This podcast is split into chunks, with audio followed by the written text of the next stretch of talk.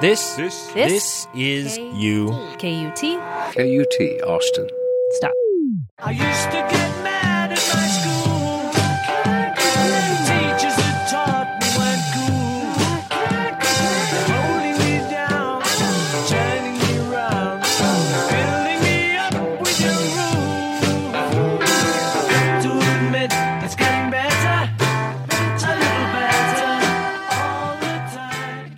And welcome to Higher Ed, KUT's podcast focusing on issues of higher education, lifelong learning, and exercising the brain. I'm Jennifer Stayton with KUT 90.5. Austin's NPR station, talking as always with Dr. Ed Burger, president of Southwestern University in Georgetown, Texas. Hello, Ed. Hello, Jennifer, and how are you this week? I am doing well. How are you? I'm, I'm doing great. Thank you. Thank you. I'm feeling good, feeling strong. I, we had a fun little conversation right before we started here, and so I'm in a good mood. I need. I could use a little catch up in the sleep department. I think. Oh, well, then you want? To, why don't you be, t- take a take a, a, a lead from our listeners and nap right now? No, no, no, no, no, no. We we don't want people napping during the podcast, but perhaps after. I think they nap during. You know that, that a lot of people have told me, uh, speaking of our listeners, that a lot of them listen, you know, in, in the car, and so I do not want them sleeping right. while No, no, driving. no, no napping there. No, napping there. So, Ed, I wanted to talk about a topic that I just find fascinating. Certainly in the area of education, but also just in our lives in general. But let's let's start talking about in education. So it was occurring to me. I think I was I, literally, I think I was driving down the street or driving by a, a building or something, and I saw a sign for a place that does tutoring, Mm-hmm. and they they work with I think it's elementary school, junior high, and high school students, but not Right. higher ed students. Sure. And I started thinking, you know, the whole concept of asking for help. I think is challenging for some people to Mm-hmm. admit that something is a challenge, that they need some help with it. And then I started thinking, wow, what about in the realm of education? Because there's so much in that, there's grades and there's class rank and all this stuff saying, you know, you're good or you're bad or, you know, and I wanted to have a discussion about reaching out and asking for help specifically in the world of learning and education because that also just seems very personal like i shouldn't i shouldn't need help. Like i should i should know everything already and if i should be able to learn it and so i'm i want to get your take on a couple of sort of slices of this discussion. And i think the first one is from your vantage point in your time as a scholar and also a teacher and a president how do you how have you and how do you encourage students to go get help if they need it? Go get tutoring. Go to a study group. Come to office hours.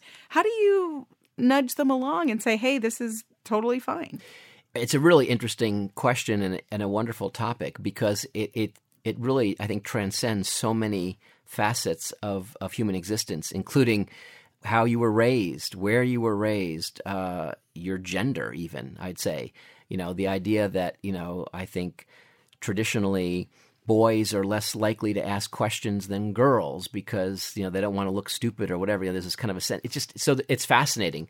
But in terms of what you just asked me, which is how do you encourage that, I think it's multifold. Fir- First of all, one needs to encourage it. So you have to just kind of say this is a good thing and and make it clear how how that this is not something that marks you in a in one way, you know, smart or dumb or good or bad, but in fact it marks you as a curious person who wants to become even better, which to me is an attitude we should be embracing, the idea of constantly growing, constantly evolving. And so you put it in, in that kind of mindset. But also let me put this whole thing on its head and say it's not just a matter of getting help. It's it's what kind of help do they get and what do we do with it. So for example, coming to my office hours, if I'm just going to give you the answers, then that's certainly not very helpful at all even though they feel like they're getting help. So in my case, uh, students often uh, are very frustrated when they come to my office hours because I challenge them to think in front of me so I can Oh. hear that thinking Yeah. and then work on that thinking with them rather than saying I got I got the answer wrong so how do I do it right what how do i get the right answer Exactly, and and so that also changes the dynamic. I do something very weird, for example, during my office hours. Do you want to hear what it is? Yes. Very strange. I do not let students write things down.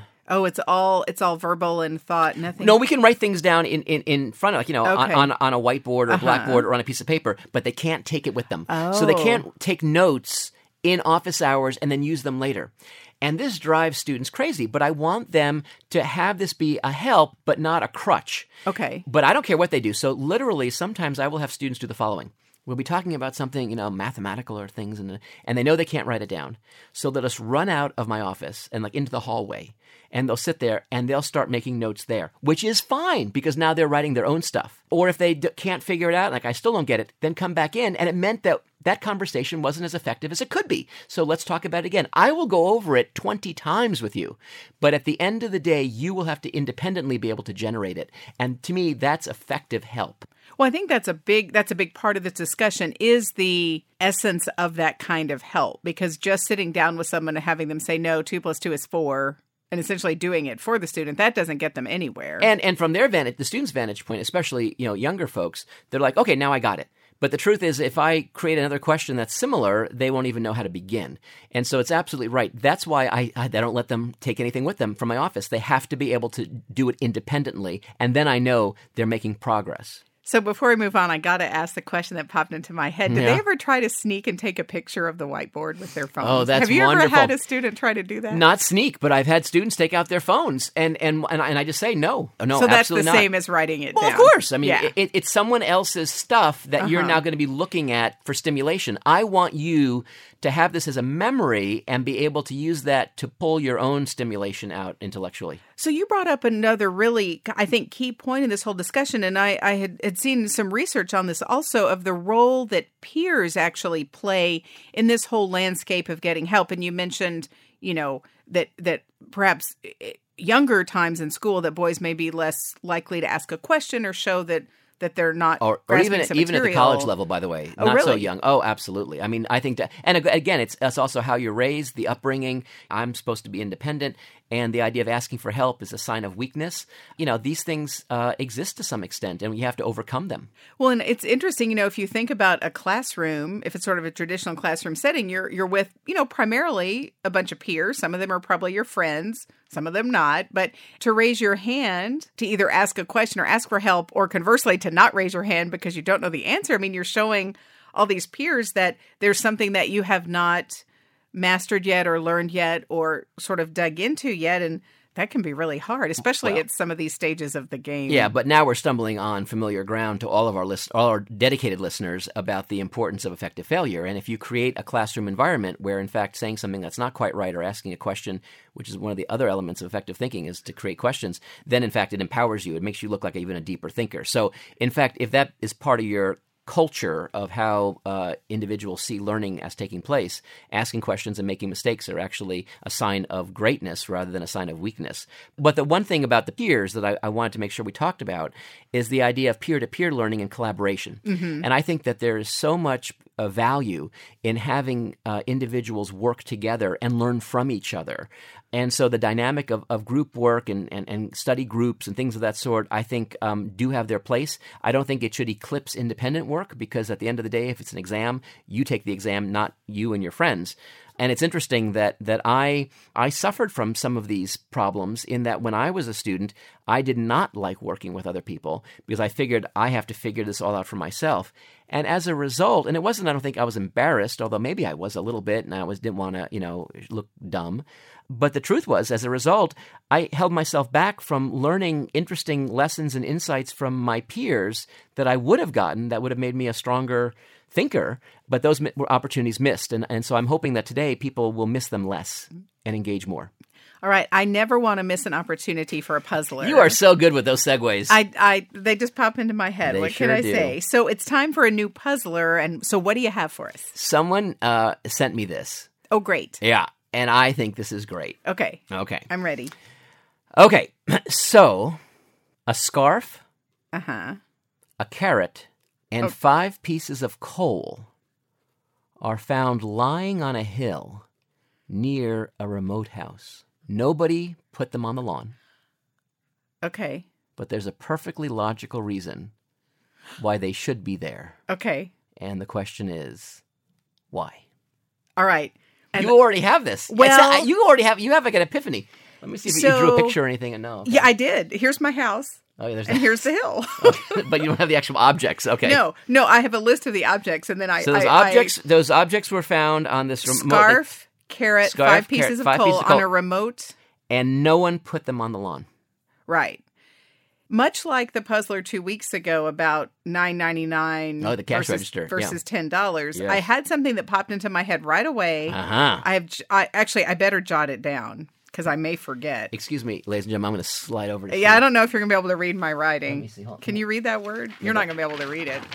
You can't read it. I I can read it, and you are correct. oh, okay. Wow. So Well, that was the fastest solution ever. well for me. It may be the fastest solution. I was going to give you. I was going to give you a hint, but I don't think Well, I need go to give ahead. you. Go ahead and give the hint. Should I give the though. hint? Yeah, give the hint. If our listeners do not want to hear a hint, just turn down the volume Okay. for literally Or go two la la seconds. la la la. Yeah, exactly. I think that this puzzle is going to be more challenging for our listeners in Texas than our listeners in Illinois. Yes, you are correct. Thank you. All right, this is a really fun one. Yeah, but you got it so quickly, it makes me sad. Oh, why does that make? Well, because you weren't challenged at all. oh, I was challenged. Oh, really? I think the Okay. just the time the the time was compressed. I see. the time of was challenge was, instantaneous challenge. was challenge was compressed. okay, Um, fair enough. And you didn't ask for help. but you know, See, I'm trying to do a segue back to our topic. Very very skillful, Thank and you. often I do. And I like the fact that you actually offered help for everybody. The hint is help. That's right. often I do ask for help, or I will struggle and strain a little, and you'll come in, and it becomes very, very collaborative. But but even with that, it's interesting that that when you and I engage, and maybe this is just because how I live my life, you know, it's never a matter of saying, "Oh no, here's how to do it." It's always a matter of, "Oh, let's listen to your Mm-hmm. idea, your guess, your thought, and then work from there." And and so I guess in some sense we're modeling the behavior that I'm suggesting for for people to get effective assistance for them to to learn more deeply. well, and as we wrap up this discussion about asking for help and getting for help in the realm of learning and education, I wanted to think about how teachers fit into this picture for just a minute because I'm imagining, and you can speak to this being a teacher and having been a teacher for, for a long time. I imagine there's some pressure on teachers to feel like they always have to know all the answers. I mean, mm. what how hard must it be for a teacher if a student in a class raises his or her hand and says, "Dr. Burger, do you know about blah blah blah or have you heard of blah blah blah or how does blah blah blah work?" and you don't know the answer? In my mind, a teacher ought to be able to say, Wow, that's a great question. And you know what? I'm not familiar with that, but let's go research it together. But I imagine that for a lot of teachers, they feel like they've got to be masters of the topic and never be in that situation. But but what you first said is exactly right. That we as educators need to acknowledge and share with our students that we too are lifelong learners and we model that for our students. And so it's not an embarrassment when we don't know uh, an answer, but rather it's a it's a point of celebration.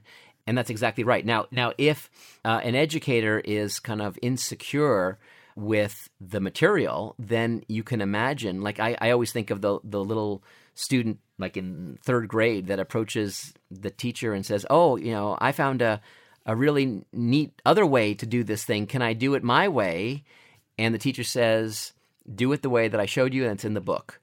And that pulls all the creativity and all the imagination out of it. When in fact, the, the correct, you know, the wonderful response would be, "Well, let's sit down and see if it's equivalent to the kind of thing that we were talking about in class and figure it out together." And when students ask me questions I don't know, I I get excited and said, oh, "That's a great question. I have no idea." Now, as we become deeper and deeper experts in our fields, I mean, for example, when you're at the university level and, and you're engaged in the scholarship, then your base, your knowledge base, is is is so much deeper than that of uh, most of our students that usually you can answer a lot of questions, even the off the wall ones.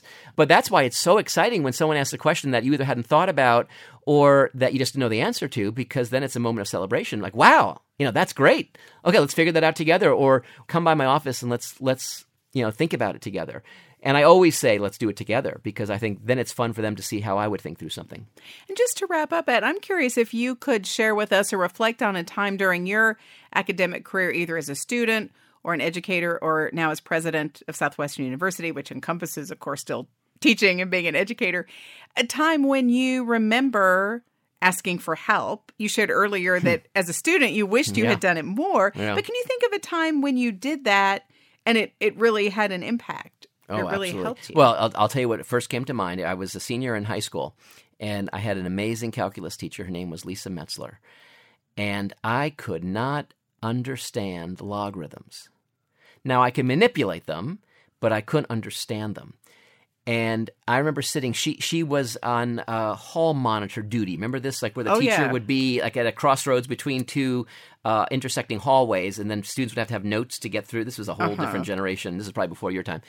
And I remember sitting next to her. First of all, I just adored her, so I just loved being with her. But I loved sitting next to her, and she would be in the hallway. She'd be trying to explain logarithms, and then there was this moment where all of a sudden this thing clicked. It was the first and maybe the only time where I had this like light bulb experience. And ever since then, logarithms have been part of me. And it was sitting there with Lisa Metzler uh, in, at the crossroads of a, of a high school hallway, listening to her repeat herself again and again. And all of a sudden, it, it happened.